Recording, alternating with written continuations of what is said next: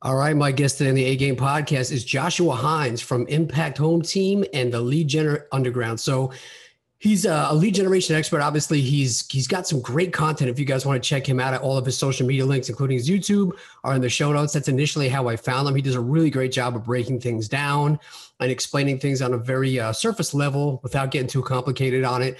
And I thought he gave a lot of really great insight on what it was like to build up from a W 2 job, work with his wife, get himself out of that nine to five, go full time into real estate, who he has on his teams, what he uses to create leads, what his thoughts are behind the magic lists, and what you should be doing and what you should be focusing on. Whether you have money for marketing, you don't have money for marketing, um, some of the mindset stuff, some of the emotional roller coasters, some of the ways to delegate and split up tasks. So, for my real estate people, even for my entrepreneur people, business people in general, uh, whether you're new or experienced, it's going to be a great episode for you. He's got a great personality. He's got a martial arts background, so he checks all the boxes, and I've been wanting to get him on for a long time. Uh, big fan of Joshua, so check him out, Joshua Hines. Josh Hines, Lead Generation Underground Impact Home Team. Also, if you want to get into real estate, contact me, Nick at nicknicknick.com is an email you can get me on. If you'd like me to be on your podcast or you have people that want to be on this one, podcast at nicknicknick.com. But most importantly, let's get you into some real estate. Whether you want to buy properties from me, sell properties to me, or find a way to partner up, whether you're beginner, advanced, intermediate, go to nicknicknick.com slash links. You will see all the ways to subscribe to this podcast and find me on social media. Please do that. On nicknicknick.com you can see the ways to contact us as well. And on nicknicknick.com slash bigger pockets, you can get our free ebook, which gives you some things you need to pay attention to when the market moves. And you can also get our free checklist on ways to bring value to your buyers, whether you're a real estate wholesaler or you're a real estate agent. This is a free checklist we put together um, as a thank you for Bigger Pockets for having us on. And definitely check out that episode. Also sponsored in part by Naked Warrior Recovery CBD. Checking the affiliate links. And if you're looking to get some loans, for your real estate deals, go in nicknicknick.com slash links and you will see under our affiliate section a link to reach out to Marianne at Nationwide Business Capital Group. Tell her the A Game podcast sent you over and you will get the red carpet treatment for your buy and hold, your fix and flips, your development deals, your bridge loans, your multifamilies, whatever your financial or credit situation is. If you want somebody who can be creative, Marianne is that person for you. So make sure you contact her and get that ball rolling. Tell her the A Game podcast sent you over. And I appreciate everybody who's listened to this. Um, it's coming out July 5th. So I hope everybody had a great 4th of July. I hope everybody's relaxing, had a safe time got to decompress a little bit. And again, thank you so much for listening to the podcast. Please subscribe. Please check out the free checklist and please uh, follow us on social media. We got some more exciting stuff coming up. Thank you, Josh Hines. Thank you, everybody, for listening. A Game Podcast. Check it out.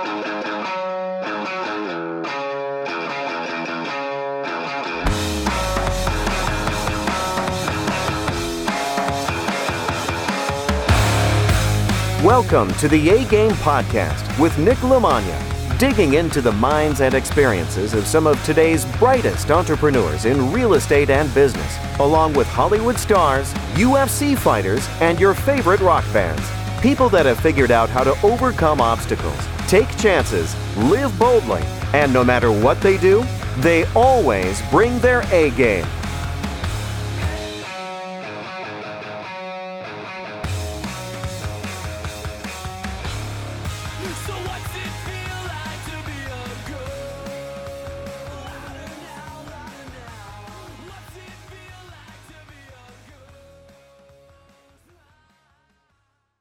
My guest today on the A Game podcast is the founder of Impact Home Team Real Estate. He is one of Baltimore's top real estate investors. He's a real estate acquisitions and sales leader, buying over 100 plus flips and rentals per year at significant discounts. He also helps people achieve their investment and retirement goals with investing in real estate. He is the founder of the Lead Generation Underground podcast that can be found on YouTube and the Lead Gen Underground Facebook group, which is a ton of great content. He is a martial artist, a father, a husband, one of the best hairlines in the business. Give it up. Thank you for coming on the podcast, Mr. Josh Hines. Thank you so much for being on the A Game podcast. Hey, thanks so ha- thanks so much for having me. That's quite an introduction right there. thanks, man. Everybody says you do good with the intro, but I guess the rest of the podcast, I just I go up in flames from there. It's the that's always the highlight, you know. hey, let's hope not.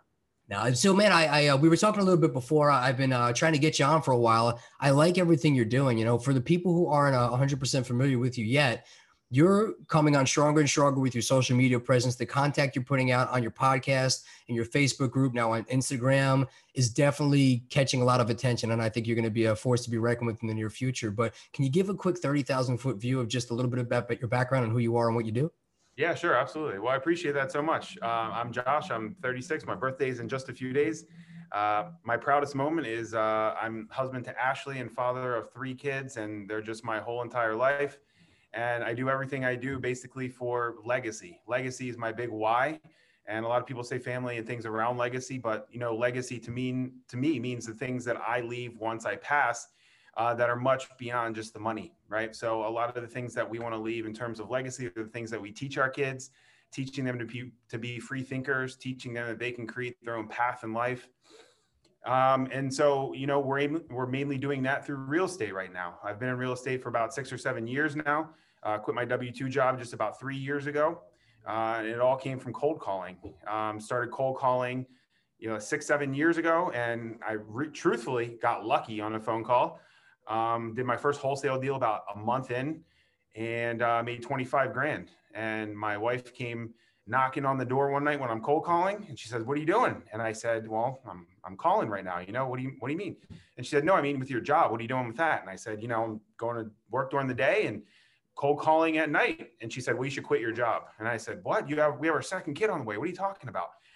And she said, "Well, you can pick up the phone and make 25 grand. I'm sure if you do it all day long, you could make more than 25 grand." And I said, "Well, that's a good point." And so I said, "When do you want me to quit?" And she said, "Tomorrow." And I said, "Tomorrow." And anyway, it took me about uh, a month and a half to quit after that, like to just work up the courage and really make sure we had a plan. Um, but ever since then, I've been off to the races and um, we were doing some flips for a while. And then I got 100% into wholesaling in the past few years. And now we're diversifying again. Um, but we've really grown the business a lot and it's mainly through lead generation on our own. Um, and honestly, man, for me, it's come, I don't want to say easy because it has not come easy but it's the area that I studied a lot. I was listening to a lot of podcasts, a lot of YouTube, and learning what people really do to find their own leads. Because it occurred to me that I didn't want to pay for a wholesaler's fee on every single deal. And really, that's how I got into wholesaling. Like I paid someone $26,000 for our second flip. And I thought, wait a minute, that guy's going to make just as much as we're going to, except he didn't have any of the work. And so that led me down the whole rabbit hole of lead generation. And so I've just put in a lot, a lot, a lot of hours studying it, learning it. And then I've probably put in, you know, well over 10,000 hours now on cold calling myself on the dialer and talking to people. So that's just really the part that I've become good at. And um, that's just led me to where I am today. And, you know, this year we'll do well over 100 deals. Last year we did about 75. Um, and it's getting better and better by the year. And right now I'm trying to build up my team um, and move into a few different markets. So uh, that's that's the brief about me. That's awesome, man. It's super impressive. You have so many different things that I can dive into from there. So uh, uh, I'll start with a couple of different pieces to pick off. One of them is it's interesting what you said because there's people that will listen to that and they'll say you paid somebody twenty six thousand dollars to bring you a deal, and they don't see the value in what we do as wholesalers. And you know, I've I recently had this discussion where we we had a deal and the the knucklehead appraiser sent the contract that the buyer was buying it for that was selling like it was kind of like a, a co-wholesale thing and the people saw what was getting made on it from the original person and all of a sudden now they had a problem with it. And they started to go like well you know the guy's not really even doing anything. And i was like well hold on.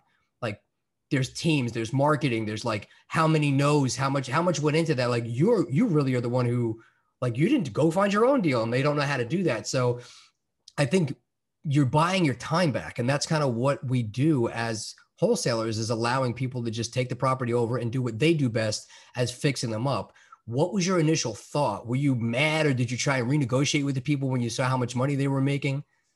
No, I was I was never mad. I was actually pretty impressed. I, I th- really thought, what the hell? How did this guy make 26 grand? And then it said assignment fee. And it just I had a flashback. Um, when I was probably 18 or 19, I, I paid a thousand dollars for some weekend course for real estate. And the only things I really remembered were they talked about assignment of contracts and off market properties. And so when I saw that 26 grand, I flashed back to that moment, remembered that, and said to my wife, who's a realtor, um, I said to her, we need to uh, start finding some of these off market properties. And she said, I'm pretty sure that's illegal. and so I said, no, no, no. And so I started, you know, YouTubing stuff. Um, but I was impressed that um, you know they could make 26 grand on the purchase price that we paid because I still thought it was a good deal. But really, it was a lesson for me, right? I wasn't mad. It was a lesson for me though. That taught me that you know I need to learn some other things, and so it just really kickstarted that journey for me. So I mean, I wouldn't be where I am today without that, without paying that fee. But no, I was never mad. If someone gets mad about your fee after they've agreed to the price, you're dealing with the wrong person, right? It's the wrong mentality if someone's getting mad and trying to renegotiate because you're only talking about the end price. If it's a good deal at the end price for you, then it should be a good deal no matter what the wholesale fee is.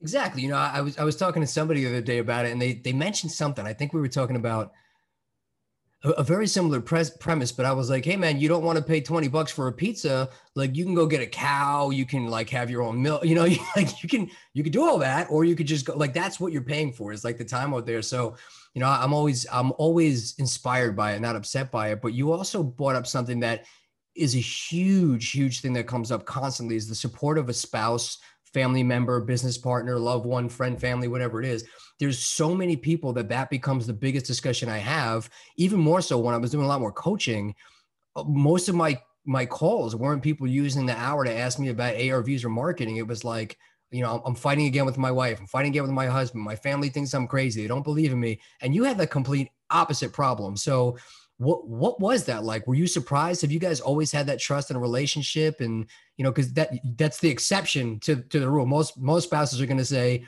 hang up the phone, go back to work, don't quit your job. And I mean, I think that that's an amazing story and says a lot about you as, as a couple. Yeah, 100%. So we had started another company before this, and then had I had to go and work my W two job. Uh, still, it was never a full time thing. Our previous company, um, but so we knew we wanted to work for ourselves, right? And so we had already kind of been primed for that. Um, but definitely having the support of my wife was huge. I know a lot of people get pushed back that way, um, but to me, it's a sign that they weren't really aligned on their core values or what they really wanted before that. This is just like a new thing, right? Uh, but Ashley and I had known that we wanted to work for ourselves. Um, we knew some of the goals we had in life, and ultimately, to get there, we were going to be able to do it by working for other people on their schedules and requesting time off. You know what I mean? So we had to do it on our time. I think it was just it just kind of peaked at that moment. But we were really aligned in terms of our goals and core values, which I think is super important for couples. Did you have a history or a track record with her of being somebody who followed through with things? Because I also do see that sometimes where it's like, look, he's he's signed up for everything, he's never followed through with anything, and and I get that part of it, but it doesn't seem like there was any hesitation. So obviously, she has a lot of trust and faith in you. Well, yeah, definitely. I think that I think that first phone call did it right. The first wholesale deal that, that I did um, she wasn't even sure what an assignment of contract was uh, a couple months before that. And then when I magically pull one out of my hat, she's like, okay, wait a minute, there is something to this. So, um, in terms of following through, I, you know, I think our previous business experience definitely helped with that just because we literally knew nothing about being entrepreneurs, knew nothing. And we recruited a developer to our team who became our partner. Uh, we ended up doing pretty well for ourselves, and we call it our MBA, our real life MBA. Uh, I don't have an MBA, but we call it a real life MBA because it was such an experience for the better part of three years to go from just an idea to actually a launch product and having real customers. I knew nothing about being in business for myself before that, and it taught me so much. So I think it just kind of primed the pumps to get us on to the next thing, if you know what I mean. Yeah, no, I think that that's great, man. And another thing that I, I think is is interesting is sometimes working with somebody that you obviously live with and have a relationship with can be sticky because you know you're spending a lot of time together you're mixing those those boundaries. So it really has to work. I i enjoy it. Like i i like i've always been somebody who's trying to bring in friends and people i like because i want to spend more time with them. But one thing i'm guilty of is i'll cross those boundaries where i'll be going into something like i was at my business partners the other day and i started talking about problems with smart dialer and cold calls and podio and she was like we're at my daughter's 11th birthday party. She's like, could you? And I was like, sorry, sorry. I, I went in the no fly zone again. Like, how do you guys work with that? Is there time? Cause you know how it is. You go to bed, you're rethinking your day. You don't even realize. And then you like vomit on your partner. And then she's like, I'm watching friends. Like, did you really have to do that now? so. Yeah, definitely. I mean, we don't have, there's no hard and fast rules about times or anything like that. But last night it was probably after the kids went to bed, you know, we put the kids to bed by, you know, 8 30, 9 o'clock and then we have maybe an hour, maybe a half hour, hour before she wants to go to bed, right? And it was, I don't know, 9:30, and we're sitting out on our back balcony, just you know, staring at the stars and having us time. And I'm like, you know, in the dispositions app, I just thought of this new thing today and blah, blah. And she's like, hold on, hold on. It's like 9 30 at night. Can you please stop? And I'm like, oh, yeah, definitely. So, I mean, it's we don't have any hard and fast rules. Um, she stops me more than I stop her in terms of that. uh, but really, she doesn't seem to mind other than when she's like super tired. But I think, you know, the ideation and that whole creation process comes alive at interesting times. Um, we're pretty good at talking pretty early in the morning. Like we both get up pretty early and uh, it sometimes it just flows out at 5:45 or 6 a.m. and she doesn't seem to have a problem with it. So we keep running. And um, I think ultimately, uh, one of our superpowers together is um, we our personalities fit pretty well together, but we're able just to keep encouraging each other to punch the gas and to keep going. Right? We joked before because I it was not until about a year ago I realized that both of us um, well, neither of us uh, were risk averse. We were both just like pumping the gas and no one had their foot on the brake, right? And so I realized I thought I was the risk taker, but I realized she's even more of a risk taker than me. And so some of the times in the past where we should have pumped the brakes and said, hold up, let's just evaluate a little bit, um, neither of us did. And so really just recently I realized that I'm actually the brake. I need to be the one that pumps the brake a little bit and says, hold on, let's let's step back here. But no, no real off boundaries, um, no real hard and fast rules at times we do or don't talk business. I love that, man. That's a really interesting setup because generally, if you have two people that are the gas in a relationship, it's not good. Just like you really need a little bit of both. Has having both of you push forward bit you at all that you've had to recognize like one of us needs to make sure we have a little cushioning on? Yeah, well, I would say we didn't really hit our stride until we realized that we each have unique talents and abilities in the business and to really um, step into that and let the other one handle the other part. So, for instance, I used to handle everything from marketing all the way down to sales. So, right, I would order the list and pull the list and clean the list and deploy the list. And then everything coming in, I would handle all those leads.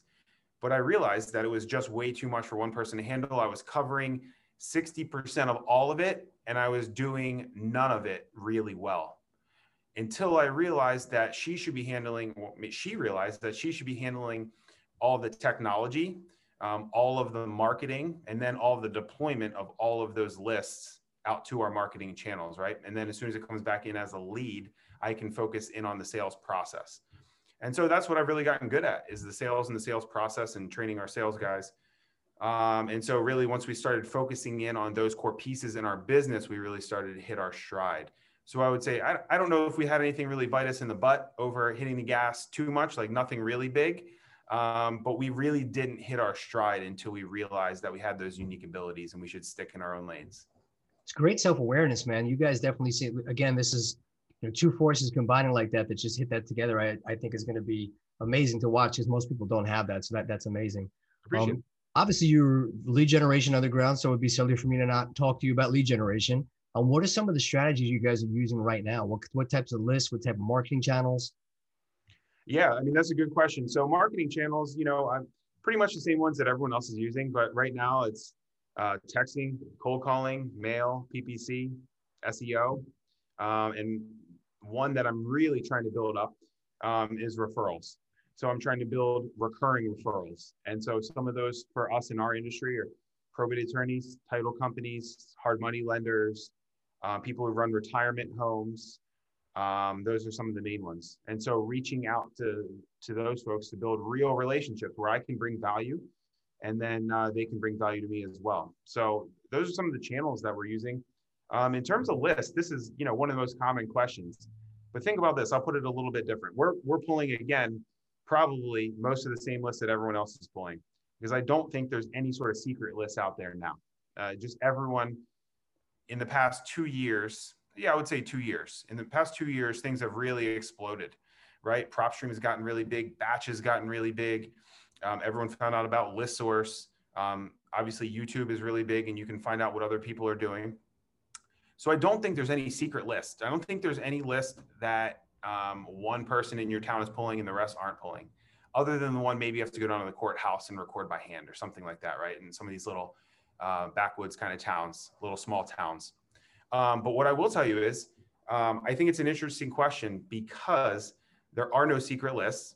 And even if you think you're hitting someone, if I'm mailing you because you're on pre probate, um, you've probably already gotten a bunch of mailers. And it may not because you're on pre probate. It may be because you've owned the property for five or more years, and maybe because you're older than you know 50 years old, maybe because it's an absentee property. And so that person is still getting hit from numerous other angles, whether you know it or not right? So it could be on some super secret list that you have, but I guarantee you that person is still getting texts or cold callers or mail, or they're seeing ads, right? So really, when it comes down to it, it's about the initial message that you have. But then when you're able to connect with them, um, I think you have to have some sort of significant pattern interrupt. So when you call on the phone and connect with that person, you're not sounding like the other 99 people they've already spoken with.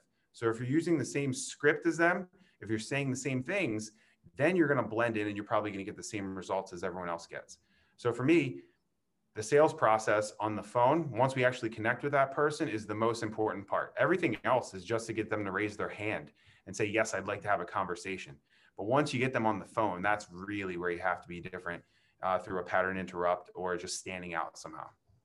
I love that, man. I, I think that that's great advice. And there there is that thought that people are going, I'm not successful because I just don't know like the right list to pull. So it's, it's exactly like you're saying. They're always looking for the secret sauce, but I think it it's constantly trying to just take away from either the fact that you don't have to look at it yourself for something you're not doing, or you're avoiding going to do whatever the real work is by constantly searching for whatever that that shiny toy, that silver bullet, that secret list is. But what you're talking about with YouTube is interesting to me too. And I was just having this conversation with Steve Trang.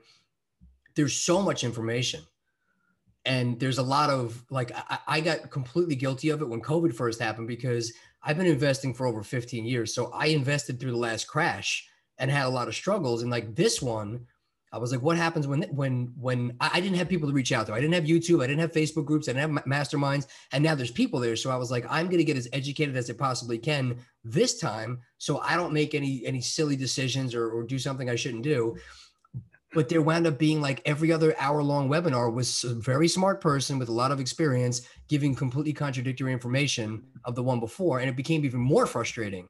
So i can see people who are starting out now and they're trying to use youtube university to get involved in real estate there is a lot of bad info and there's a lot of people that i don't think are showing the tough side of the business. So what's your opinion on where we are now with the the plethora of places to get free information and that's why there's so much competition. But i also think that all they want to do is show their girls and their lamborghinis and their big checks.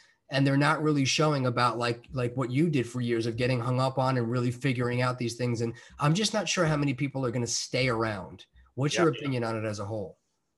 Well that's a good point because uh, here's one thing. I used to like many many people um, i thought that i could learn everything from youtube and i would never have to pay for information and that I could just replicate it. And the truth is, you probably can, right? If you just want to survive, if you just want to do, you know, maybe a couple deals this month and then maybe a couple more this time next year, you can probably get along with what you find on YouTube. But the truth of the matter is, there's someone that's done it before you, right? And I think you get the most value out of modeling what other people have done. You just have to pick the right person. Um, and so, I mean, to me, that comes down to core values, right? You you become attracted to other people um, from the things that they say. And I don't know about you, you mentioned self awareness before. I'm very aware of how I feel when I talk to someone or how I feel when I'm around someone, right?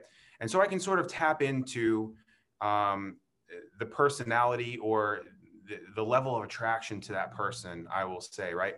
And I can tell pretty much if I want to become closer to that person or I think I should learn more from that person.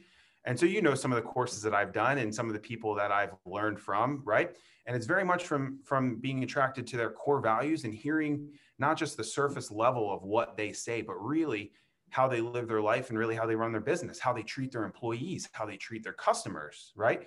Are they posting only big checks and lamborghinis? Because if they are that's not my kind of person right?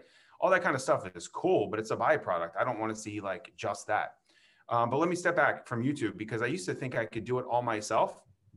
And I really like, you know, I prided myself. I like gave myself a bump on the chest for being resourceful and finding for free on YouTube and then putting in action.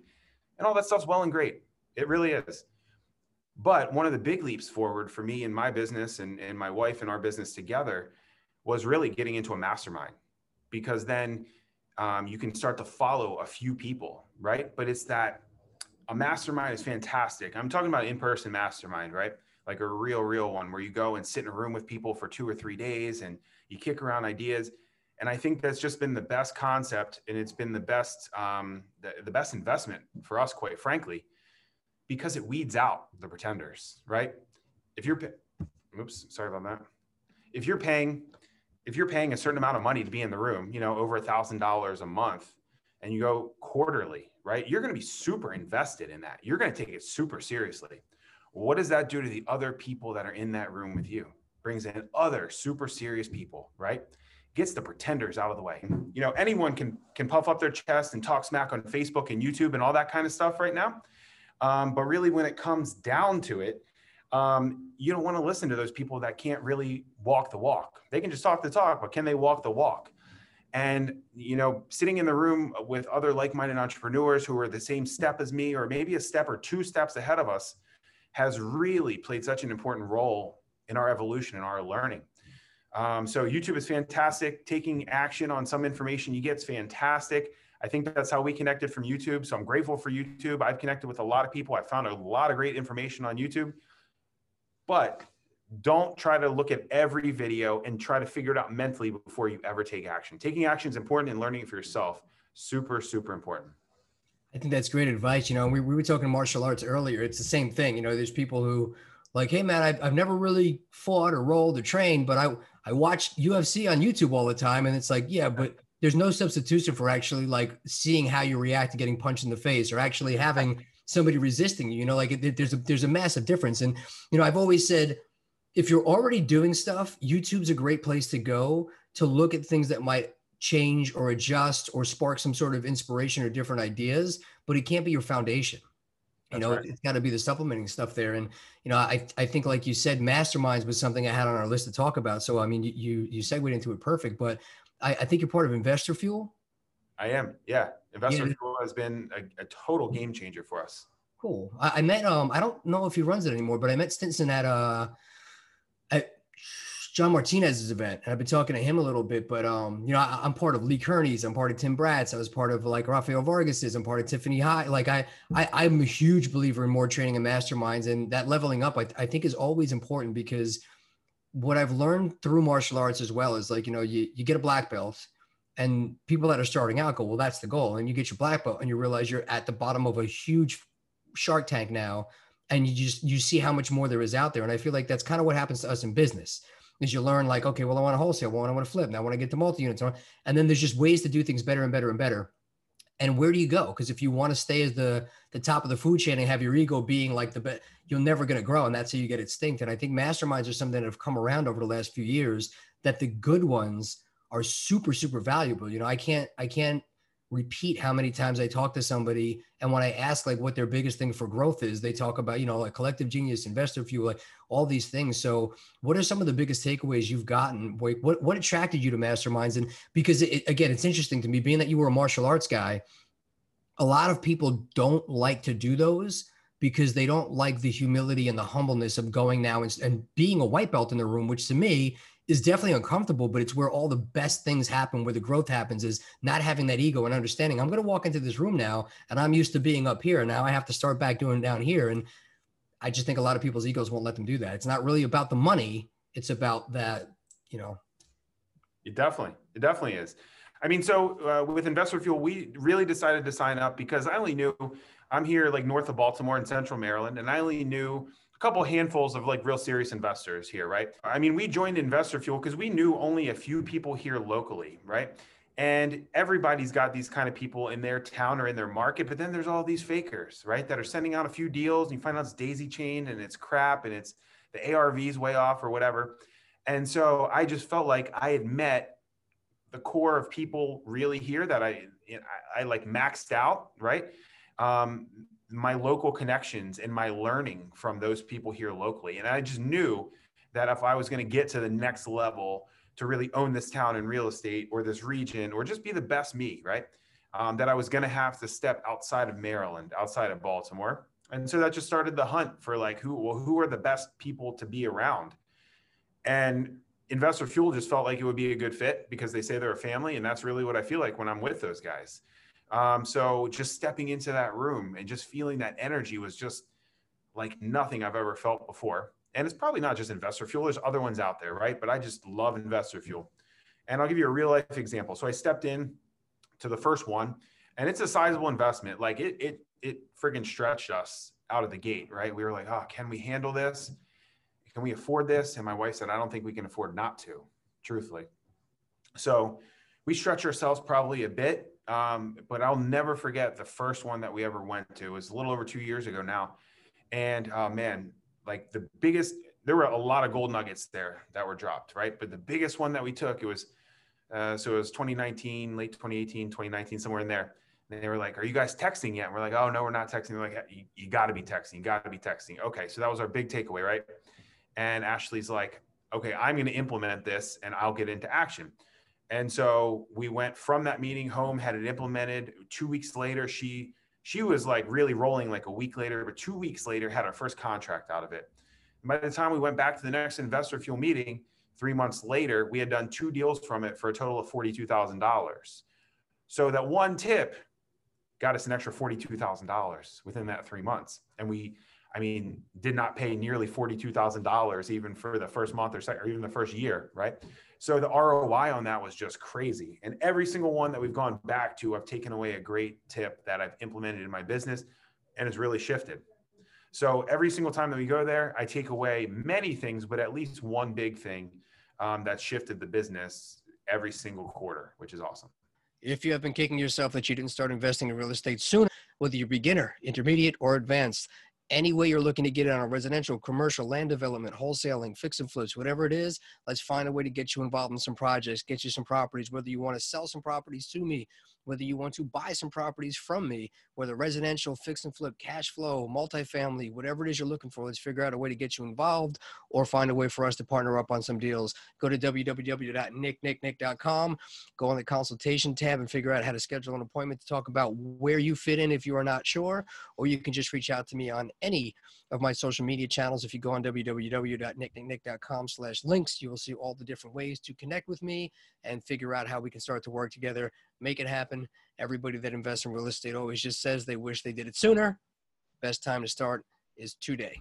I love that, man. I saw you post a picture and you were like, hey, man, I'm spending the next couple of days in a room. There's guys in this room all over the country that are doing hundreds, if not thousands of deals. And I think going there and, and hearing again, just getting the, the reassurance that people are going through the same things you're going through and, and, experiencing the same things and then seeing what's working and what people are adjusting and seeing all these huge accomplishments people are making and knowing like hey this is the same guy i met a year ago and look how much he's done in the last year. If he can do that i can do that. And you know it gives you that confidence and, and makes you feel like you're not alone. And i think that that's an important part of growth.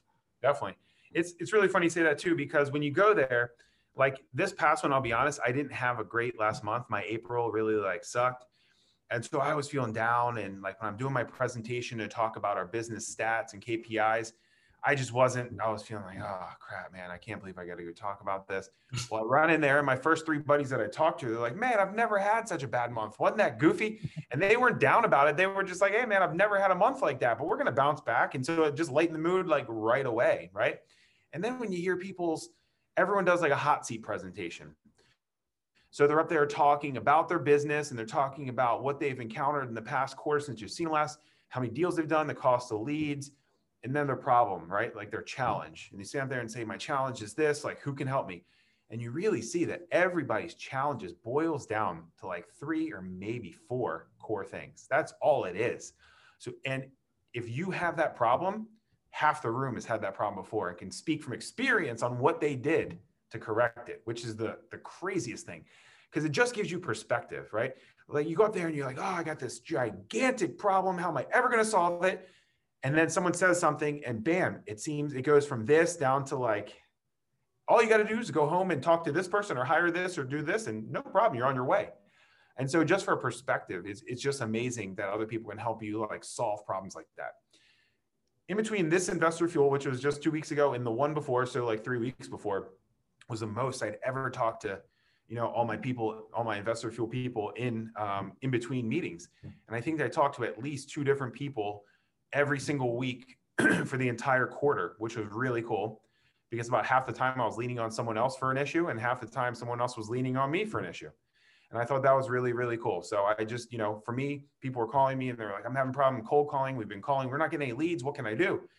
So I just break it down for. Be like, here's what, here's what you do. Here's the numbers you need to pay attention to. You need to talk to this person about this. And I would do this. Right. And it just becomes simple. So it's just really cool to lean on other people who are going through similar things.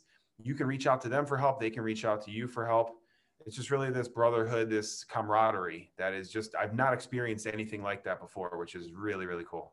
That's awesome, man. I, I, love that. And, you know, circling back to some of the things you were talking about for lead generation, I, I, know a lot of people now, again, I was just talking to Steve, but are you guys, since your wife is on the, the listing side of it, she's an agent, are you, when you're talking to the cold callers or, or the, the leads, are you pitching them on like a cash offer, creative financing offer, and potentially taking a listing on that? Oh, yeah, definitely.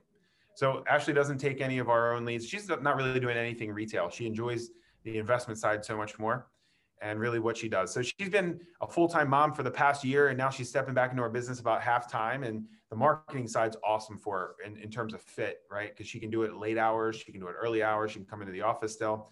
So that's really good. But yeah, in terms of um, in terms of the exit strategies that we can utilize with our leads, that's one of the the strong points that we have is that one, we're always going for a cash offer, right? So your wholesale deal right up front. If that doesn't work, then we're going to some sort of terms. If terms doesn't work, then we'll go to retail. So really trying to maximize every single lead you get. And now that we're talking in what mid-May of 2021, it's like the hottest real estate market in a long time. Um, there's a shortage of inventory right now, which means what? There's a shortage of deals out there. And the same amount of investors, but the, the deals have been cut in way more than half. I mean, the number of deals that I see listed on the market are, are like 30% of what they were this time last year. And so, really, if you're getting the same amount of leads or just a few more, you really have to maximize every single lead. And so that's what I've really been learning to do over the past couple years. Um, you know, for the cash offer, that's been the easiest. But then really going into creative finance has been more of a challenge. And so I think we were talking a little bit before about you know some creative strategies. I think in the next few years, creative finance is going to be king because who knows what's going to happen with the real estate market, but people are always going to want to move. People are always going to be upside down on their mortgage. But as long as you can somehow um, make that work with whatever exit strategy you use, I, I think you're going to be king of your own hill. I agree, man. I love that, and it's it's interesting because the creative finance, like the sub two stuff, has been a, a standard part of my commercial business for a while, and for some reason, you just don't think about it when it's like, oh yeah, like I can do that on this house too. And I think the more tools you can have in your tool belt, like you said, you you you put the time into lead, you got them on the phone, you did the pattern interrupt, you might as well see what what works for them. And I, that's a piece I wasn't really doing that I'm starting to learn again from masterminds and people that are around of like, oh yeah, there is this other option here because they made it a law that you had to get your license if you were going to wholesale in Illinois. It's the only reason I got it. And then accidentally I was like, oh wait, yeah, I I am an agent. I guess I can, you know. So it, it's it's an interesting part there that I like, but um, you know, I have to separate some of that stuff. What what are you guys doing for? I know you said you have a lot of different marketing channels, but in this exact climate right now, what types of returns or differences are you seeing for your inbound versus your outbound? Because I've heard both. I mean, the inbound for me, the deals have been less, but the the spreads of them have been outstanding. And then I, I talked to somebody else and they're like, yeah, man, all we did was inbound and our leads completely dried up. Everything for us is outbound. So it's interesting. Everybody you talk to in different parts, different, even in the same areas, are getting completely different results from doing completely the same thing. Yeah, definitely. So I had, I'll allude back to a video I had on an episode on my show on the Lead Gen Underground with my good friend Jason Lewis, right? And I just asked him, I said, so for any beginning investor or even like, you know, amateur investor that's trying to, to do more, what lead uh, generation strategies would you utilize first? And he said, well, first I would ask, is it a major market or is it a minor market? And I would define a major market as being able to take a direct flight to most other airports. It's a minor market if you're going to have to do a lot of layovers or you're a layover town. And so he started talking about that kind of thing, which I thought was really interesting to segment that way. Um, and just depending on where you're at, it's always going to be different depending on the population, depending on you know your median sales price, your your lead cost. It's always going to be different. But I have found inbound to be a lot hotter because they're calling you on their time. So no matter if maybe if you send them a postcard and they're calling you back, I just dropped a bunch today, so there I'll get a bunch of angry phone calls up front. But then, like later this week, next week, you'll start to see the lead, the real leads trickle in. Right? They're calling you on their time. They're feeling you maybe when they they're calling you maybe when they have some pain, or just on their time. Right? Versus when I hit them with a cold call, most cold calls are still going to cell phones, so they're picking up and maybe they're driving, and you know you're chasing them down for a little while. Um, so the inbound are definitely hotter, but the inbound are also way more expensive. And so one of our best channels has been Google pay per click. Um, definitely more expensive than a cold call lead. Um, but we're closing from uh, PPC, we're closing like one in 14 leads um, versus cold calling, we're closing about one in 36 leads. So just the time um, to get that amount of leads um, is way different. Uh, but you know, for us, inbound is way hotter. When I first started, I couldn't afford PPC or direct mail really you know, just dropping five grand on some postcards was absolutely frightening to me. So hmm. really, that's why I started with cold calling because you can look, you can pick up your iPhone nowadays and just go at it, right? You can pull a list for with a PropStream or a batch subscription, right? So it's like 79, 99 bucks. You can pull a bunch of leads or prospects from there and start dialing them. And so really, that's why I think it's a good place to start. That's why I started there, outbound. Um, each has their own strengths and weaknesses, but if you're starting out and you don't have much of a budget, I would definitely recommend starting with some outbound stuff if it at least fits your personality profile. Not everyone's going to be up for cold calling, um, but if you're the type that doesn't mind talking to people or one of the crazy ones that likes talking to people on the phone, you should probably start with cold calling, right? And not to mention, most people are absolutely frightened to pick up the phone and call a random stranger and talk to them about their house. So it's kind of a barrier to entry, right? If you can do it well and no one else can, you got a barrier to entry that is uh, helping you and probably hurting your competition. I love that, man. And you triggered a couple of really good points there. One of them being so you, you said you, you pop out the direct mail, and the initial wave is just people calling you, to tell you to F off. Where are you directing those calls? Are those going to you, to a closer, to a cold caller? Do you have somebody pre screening that? Because I keep going back and forth on that personally. Yeah. Well, I, I think a lot of people go back and forth with it, but those for us go to a call center. We closely monitor it. So as, as soon as the phone rings, I get a notification for direct mail, even though it's never ringing to my phone. Um, so I know one's coming in and I can check it immediately and always call that person right back. But it really helps you focus in on the ones that are interested, right? Out of direct mail, I don't know everyone else's experience, but probably three and four, three and five are like, no, remove me from your list. And that's okay. It used to discourage me so much. I'm like, why would I send direct mail? Everyone hates it. but really, if you spend five grand on, you know, a, a direct mail piece and send out a bunch of postcards, you're looking for that one, that one possible deal that will make more than your return on the whole possible spend, right? So you're not looking to try to turn every single one into a deal. You're just looking to find that one deal that's in that pile. So, um, yeah, I mean, right now we're going inbound to call center and then we'll call them right back. But I know everyone else does it completely different. My buddy Todd Swaggerty that owns Yellow Letter HQ um, absolutely recommends taking them live yourself. But you know, personally, I just know it would stretch me even more than I am right now. So uh, the quality and the consistency for us is going to be better for going to a call center. Fair enough, man. Different things. I'm in the same boat as you. It's just at some point I was like, there'll be a time where maybe I could pick these up or I can have my guy pick them up. But for right now, send them back to the to the call center, have them get a pulse. They can yell at them, and if they don't, then send them my way. You know, we'll get them from there. But what is your what does your team look like now? Like as far as uh, acquisitions, dispositions, who do you have doing what roles? Sure, that's good. Um, so actually, my team right now is pretty small. I just let go of a few people in the last few months. Um, honestly, they just didn't fit our core values, and it's it's really. I used to always wonder when people are talking about hiring some of the best in the business, like Gary Harper with Sharper um, Sharper Solutions, um, is is always talked about hiring based on core values, not hiring based on just their capability. And it used to confuse me a little bit. And I thought, well, if they can do the job, why do you even care about core values? But at the end of the day, um, when someone's a part of your team and trying to accomplish the same mission and the same goals, core values are super important because you're going to spend a lot of time with that person. And if you guys disagree on some things that are super important to you as the company owner or even a manager, if you're completely just disagreeing on core values, you're never going to go the long haul with that person, right? So with that being said, I mean, I have myself in acquisitions. I have one follow-up specialist in the office. I did have another closer and I did have a dispositions guy here in the office. Um, and then my wife runs marketing. Um, and then we have, I think we have nine virtual assistants right now. So a couple cold callers, a couple follow-up specialists, a dedicated SMS specialist, um, social media editor, a marketing assistant, um, and I think there's one more in there. But yeah, I mean, for us right now in the office, there's only three of us here in the office. Um, definitely looking to hire two acquisitions people here in the next few months, as well as a dispositions person. That's awesome, man. And your dispositions is really interesting to me too, because I know you've talked about that you sell a lot of properties, uh, cash flow properties, I think specifically, not only to buyers all over the country, but all over the world. How did how did that come about? How are you finding your, your buyers, especially internationally? Yeah, I mean, that's good stuff right there. So my site for dispositions is cashflowinbaltimore.com. So if you're looking for any properties, cashflowinbaltimore.com. But really, it was like kind of an accident. Um, and it was really um, uh, more bad marketing than anything else. And so we really were marketing to people we probably shouldn't have been. Um, in, and in Baltimore, you know, it, it, probably gets a bad rap around other parts of the country, um, but there's whole blocks here that are boarded up or vacant. There's whole zip codes where the after repair value doesn't exceed $100,000, but people still live there, right? There's Section 8 tenants, there's renters.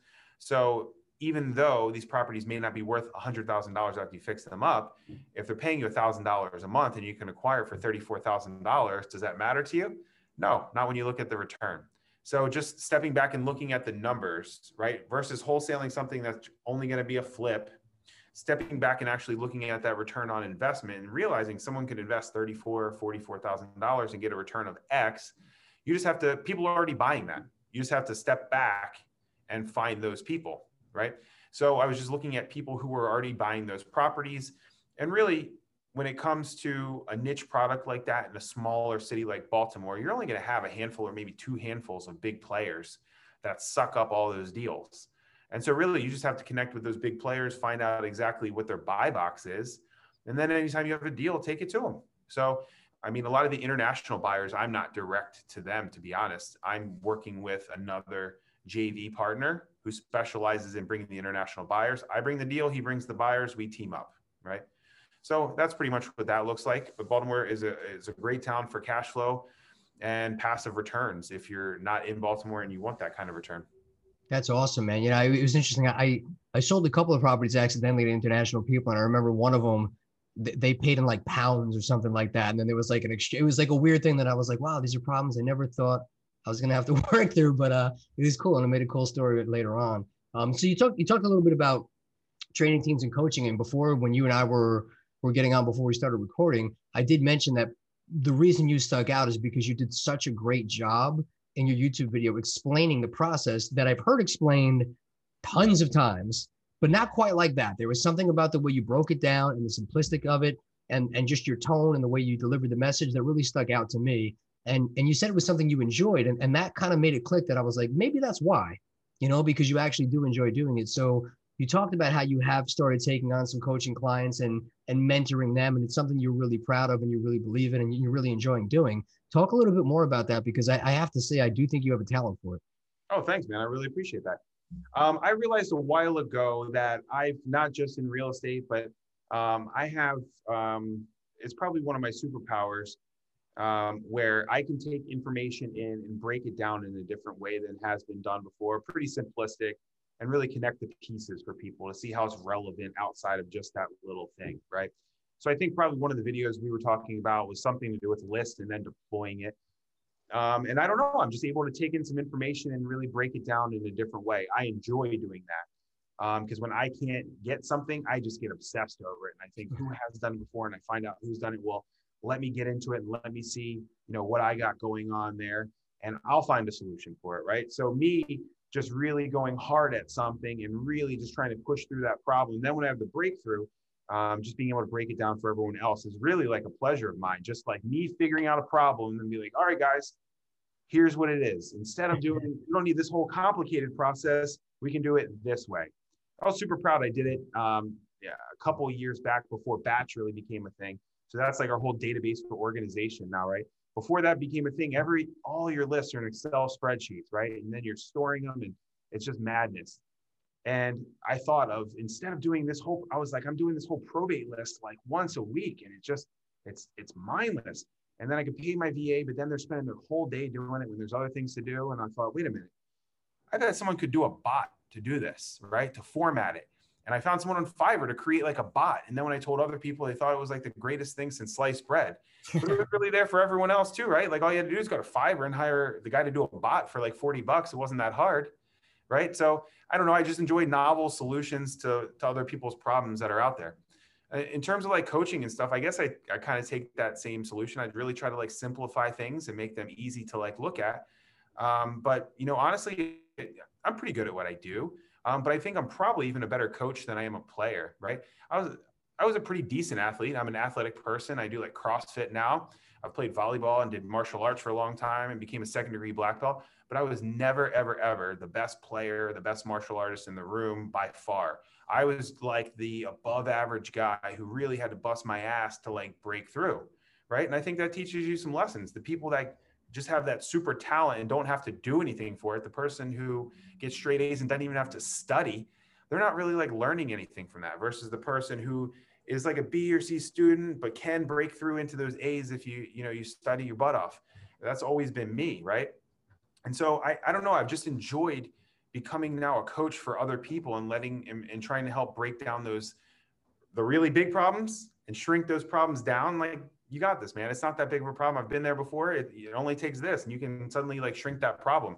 I've enjoyed that whole process with coaching with people. I've really enjoyed um, getting people their first deals or their second or third deals because uh, they realize it wasn't as hard as I made it out to be. So I don't know, There's something just I think a lot of us have it in us where you get a lot of satisfaction, you get a lot of um, personal growth, even from helping other people break through their barriers. So yeah, I mean, I, I've really enjoyed coaching in the past like six months to year, and it's something I'm going to expand on a little bit more if I can, you know, fit into my schedule a little bit more and grow my team. That's awesome, man. I know. I think you just recently did a, an event, right? It was like May, May 11th or something like that. One of them just passed. No, no, I'm getting together a coaching group now. Okay, no, cool. Awesome. wasn't an event. I'm getting together a coaching group right now. Nice. Where can people find out more about that if they want to get involved? Uh, inside my group, the Lead Gen Underground eh, on Facebook. So just go to facebook.com forward slash groups forward slash the Lead Gen Underground. Okay, awesome, man. So speaking of uh, Lead Gen Underground, you have that great Facebook group. You also have your Lead Generation Underground podcast, which has got a ton of really great info and really great, great guests. And I've been seeing the stuff that you're now, you've been pushing a lot more clips out on social media, especially on Instagram, that has been really, really good. So congrats on that. Um, one of my questions I always like to ask is like uh, the story I tell is I had Jordan Harbinger on my show and, and he had Kobe Bryant on his, and I was never a Kobe Bryant fan. And I listened to the episode because of how he told me he got the interview. That I was like, right, I'll listen to it because he worked his butt off. It was cool. And my perception of who he was and, and how he thought and how he was completely different. And it made me a complete fan of him. I was like, I, after hearing this guy talk for 20 minutes, I completely understand why he's where he is in life. And I was like, I'm a fan. Was there anybody that you've had on your show that has done that for you that's maybe changed your perception or completely inspired you in a different way that you didn't expect? Hmm, that's a really good question. Um, I don't know of anyone off the top of my head because I haven't had like super famous people, right? I've had like truthfully, I've had friends and people that I look up to and that I've already known are pretty good at what they do. Um, well, I'll tell you one that you know, Josh and Tiffany High. I've had them yeah. show, and I was just so blown away by like how much they knew. I had them on again, and then um, several people, like they were plugging their event, and I had several people from that were watching live go to the event, and they just were raving about how great it was. So I actually went to the event as well. Um, so I, I mean, that's one right there. They they definitely inspired me to to do more than I'm doing now. Um, and then I'll go back to my buddy Jason Lewis, um, who is in Salt Lake City, Utah.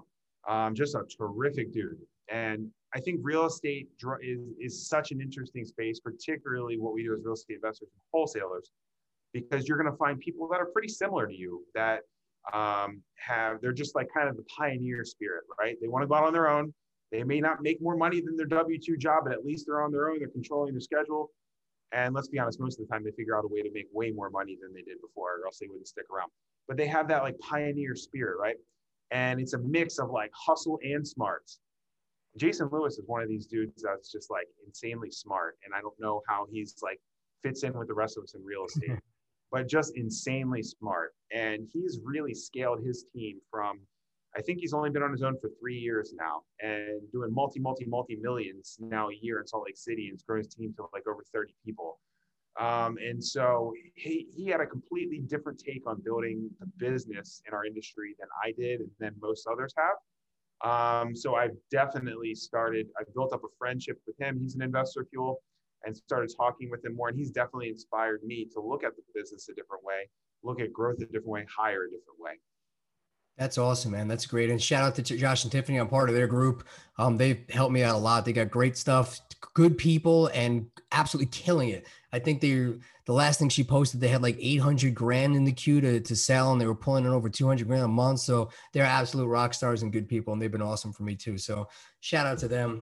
Ever wanted to play the drums? Or do you want to get your kids some drum lessons to burn some of that energy while they are all locked up? Take advantage of a free drum lesson with one of the tri state area's most respected drummers, Dan Lamagna. Dan Lamagna has played in such bands as Crown of Thorns, Suicide City, Biohazard, The Real McKenzies, Sworn Enemy, The Walls of Jericho. He has played all over the world and he is also endorsed by such companies as DW, Vater, and Sabian. Dan has taught tons of people from all different age groups and all different music styles. He can teach adults, kids, advanced, beginner, any types of styles from metal, all different types of percussion, whatever style you want. Get a free drum lesson today from Dan. All you need to do is text the word drummer, D R U M M E R, to 833 632 0585. Again, text the word drummer, D R U M M E R, to the number 833 632 0585 for your free online drum lesson. Um, I know you're you're a little tight on time, so I don't want to take up too much of it, but I like to call this the victory lab if you have like another five ten minutes. Absolutely, man. Keep going. Okay, cool. All right. So the first question: What is one of your favorite books? Uh, one of my favorite books, um, Think and Grow Rich, is probably my all-time favorite. I've read it a couple of times now, and it's been really, really good. Um, the Lean Startup was instrumental for us in our first business. And so that was really, really good. If you have an idea and you want to turn into a business, it teaches you the right steps to take.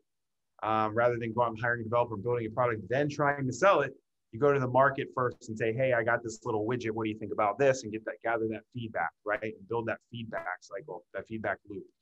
Um, what's another one good that I've read lately? I'm right right now. I'm reading Who, Not How, and that's a terrific book. Um, so if you haven't read that, it's also a really good one. Cool. Awesome, man. I never heard of the second one, but those other two are, are really popular with entrepreneurs in general. They come up a lot. Do you have a, a favorite quote?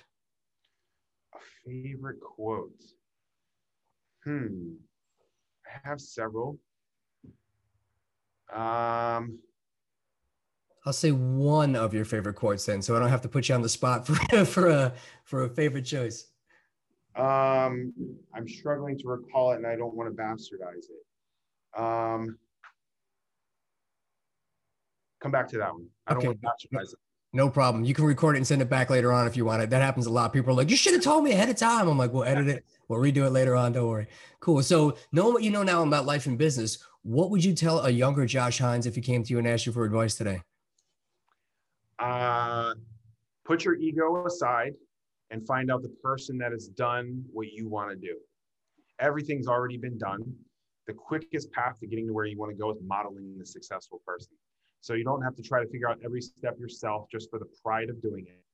Um, look out and find the person that you want to become and lean into that person, provide them value, and most of the time they're happy to help you out. I think that that's great advice, man. That's awesome. What would you say to somebody right now that has an unsupportive family member, spouse, business business partner to help make them feel better or get them on? But what would just be advice for somebody in that situation?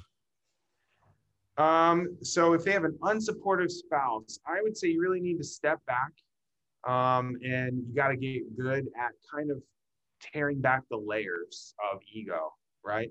And maybe any other complications and, and kind of layers like that with your spouse. Just sit down and really have a heart to heart. But really, I think when it comes down to it, if you can align in your vision for where you want to go, which ultimately will be paved with the goals that you want to hit, but really like the big vision, right? 10 years, 20 years, 40 years, where do you want to go? Where do you want to be?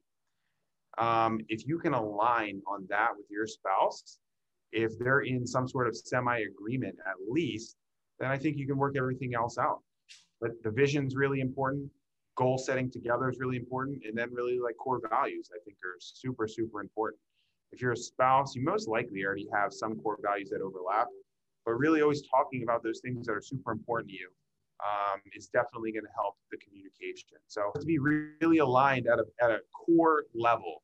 If you're misinterpreting things that start at the core level, which are core values or your vision or your goals for each other, then everything else is going to get confused as well. So really just try to simplify and minimize and talk about the core issues at hand, maybe where you're not agreeing and try to see eye to eye there.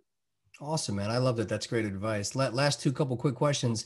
Um, how has martial arts helped you in life and business? Oh, martial arts is you think of martial arts and you think of the physical, right? You think of the kicks and the punches and the grapples and the holds and the techniques.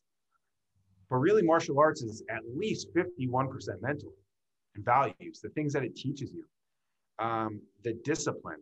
Um, I only did jujitsu for a little while, but jujitsu is one thing that I think about a lot because no matter what problem you get into in jujitsu, no matter what hold someone gets you in, no matter what technique they use, there's at least three or four or five different things and ways you can get out of it, counter it, or reverse it, right? The same is true in life. Most people feel backed into a corner sometimes, but you don't realize that because this one thing happened to you, there's so many other ways now that you can pivot and get out of that, right? Um, but at its core, martial arts taught me a lot about discipline, respect, um, getting along with other people, right? Because it's so much about respect. If you're in a room with a bunch of other badasses, um, people that can punch you in the face, people that can hurt you, you can hurt them, right? You better respect them when it comes down to it. And it's funny because in a martial arts dojo, um, at least in my experience, there's very little disagreements because people do respect each other in that manner. And so when you can take that from inside the dojo and then take it out outward into the real world, teaches you a lot. But martial arts is just way more mental, way more about the things that it teaches you than it is about the actual like physical part of it. I'm just so thankful for my martial arts career and background, and it, it taught me so much in life. But just starting really with values, respect, really. I think it's, I man, I think the exact same way. A lot of that stuff, stuff I've echoed on this a bunch of times too. I, I think what you said is so important about having your back up against the wall and being able to stop and say, all right, I'm in a bad spot right now. How do I get out? Instead of just going, I'm, I'm going to go do something easier. This is scary. I don't like that anymore. It teaches you really to breathe and problem solve and stay calm and like look for solutions, which I think is the key to business is like when things are tough and you're having bad days and things suck, how do you get out of it? How do you find a way around it? And, and you know, like you said, even um, we had like the Matt Serra team barbecue, and, and I was inviting some of my friends earlier in the earlier days, and like, oh, I don't, I don't want to go to the barbecue with a bunch of UFC fighters and like jujitsu black belts. Like, I don't feel like getting in a fight. And I was like, you have basically way more of a shot of getting in a fight it's the safest place you could put the least confrontation, the least egos. Like everybody there knows, like, okay, Matt's the big, big D in the room. You know what I mean? Like there's no, there's so much mutual respect. And it's like the last thing I was like, the guys that fight for a living, do you think that that's what they want to do on their off time when they're there with their kids having a watermelon eating contest? They're not thinking about beating you up. You know what I mean? Like, yeah, definitely. It's crazy, but it's almost like a mastermind. You know, it's like the same type of thing. Like ego gets checked at the door and everybody helps each other and respects each other. Yeah, absolutely. Let me step back to quote really quick because you, I thought of one when you were talking about that, and I, um, when we were talking about jujitsu and ways to get out of things, right? Tony Robbins says, "Life doesn't happen to you; life happens for you." And once that's that was the quote, and right, and once you realize that, it, it just changes your perspective because a lot of people, especially nowadays, and know you know it, people want to be a victim. Maybe they don't want to be a victim, but they claim to be a victim. And everything that happens to them was because of some other foreign person or entity or reason, right? But really, like owning that and thinking life is happening for me. What can I do? I can stop and think. I can stop and reason. I can stop and talk to someone else, but really find my way out of it. And if you view life that way, life is happening for me, not to me, it's just going to change your perspective on things. So Tony Robbins has been a great influence in my life, and that quote has really been one that I've tried to live by. That's a great quote, man. I love that. Absolutely. Um, last thing here, obviously, how to talk about how people find you. How do they find your podcast? How do they work with you if they want to be a coach? How do they buy properties from you? Any, any and all ways to connect with Josh. Uh, sure, absolutely. Uh, you find me on Facebook or Instagram. Uh, Instagram is Josh with Impact. Um, connect with me on my Facebook group, the Lead Gen Underground. Gave the address before, um, or go find me on YouTube as well. Um, some of that stuff is mirrored across channels. Some is unique, obviously, to each channel. Um, but yeah, I'm having fun on each one, putting some content out there. Um, and really, I've been really influenced by some friends who are showing, I don't say the dark side, but the hard side of the business, right? When shit just goes wrong. And typically for me, that's when I crawl back in my hole and stop posting. If I'm having like a bad month or something like that, I'm normally a very positive person, always have a smile on my face and try to bring the energy. But you know, for me, if I'm not, if things aren't going like I want, I just kind of like shut out the outside world and pound the phones and try to find another deal. Um, and so, you know, I'm going to try to start sharing, you know, some of the realer things because those have been some of the things that have influenced me a lot. Some of the things that have made me feel um, better about myself because I don't know why it's the reaction, but whenever something as bad is happening, you know, in your world, you think, oh man, if only such and such knew about this, I'd be so embarrassed. You know, I'm the only one. and the truth is, it's not just you. Everyone's gone through the same problems that you're you're facing, likely, right? So, I mean, being real and sharing some of that, some of the the darker things or the bad things have influenced me a lot. So I'm going to start sharing some of those on my channel besides you know some of the wins. So um, yeah, follow me on Instagram or YouTube or find my group on Facebook. Awesome, man. And for anybody listening, I will have the show notes. You can just go on there and there'll be clickable links for every and all ways to find you. But touching on what you just said, man, I think that there's a huge value to that. Knowing that you're not alone is huge because there, I mean, there's times that you think you're on an island by yourself. I must be the only one not making money this month. I must be the only one not having that's having trouble my acquisitions guys. And I literally jumped on a call with somebody in one of my masterminds and we kind of were like we never really talked before but you know we see each other online all the time. And we jumped on and it, it turned into us finally opening up of like man here's where i'm having trouble. And he's like here's where i'm it turned out we're having the same exact problem with the same exact system with the same exact rep. Like what are the odds of that? I was like it's this guy i'm working with and I, it came down to like what's his name? And he's like, this is, I'm like, that's my guy. Like, this is, and so we were like, we found the prop. But if we never opened up and talked about that, and he was like, man, I just feel like because I have to keep, you know, doing damage control with this guy, I'm not getting this. And I'm like, that's me. And like, it was almost like, did we become best friends? So there's, it's, again, not that you're happy somebody else is feeling that, but it allows you, okay, let's talk about this more. Let's connect. Let's see how we can find our ways out of this. And it, it kind of just takes some of that off and lets you know that you're going through the same struggles as anybody else. And there's ways to get through it and people you can communicate with. So I think there's huge value, and I appreciate that you are willing to do that, man, because that goes a long way. I'll be watching. I'll try and do the same thing. Yeah, absolutely. It's a weird. It's weird. It's not. You're happy to see other people having the same problem. But like you open up to someone else. Like when I went to invest with you, and I was like, oh man, just, I had the shittiest month, and the other guy's like, ah, me too. I, I've never had one of my friends that does a lot of deals said I've never had a month where I didn't do a deal, except for last month. I didn't do a single deal, and I was like, holy shit! It didn't make me feel better but it almost made me feel better. right? It, it's weird how you can like kind of bond over that kind of stuff. Yeah, so yeah. It's, it's really important to to find people that have common interests are maybe in the same place or a step ahead or a step behind from you, because you can really start to kick it and you can really start to squash big problems like really really quickly. So just dropping that ego or checking it at the door and, and being able to be real with at least someone in your life is huge. It'll be huge for everyone's development. I love it, man. Dude, you're, you're a stud. I like everything you're doing. You're, you're, you're very real. You're very approachable. You got a, a great, great energy about you. And I appreciate you doing this. You definitely bring your A game to everything you do. You fit this bill for this podcast. Excellent. So thank you for coming on. Is there any, uh, any final thoughts before I let you go?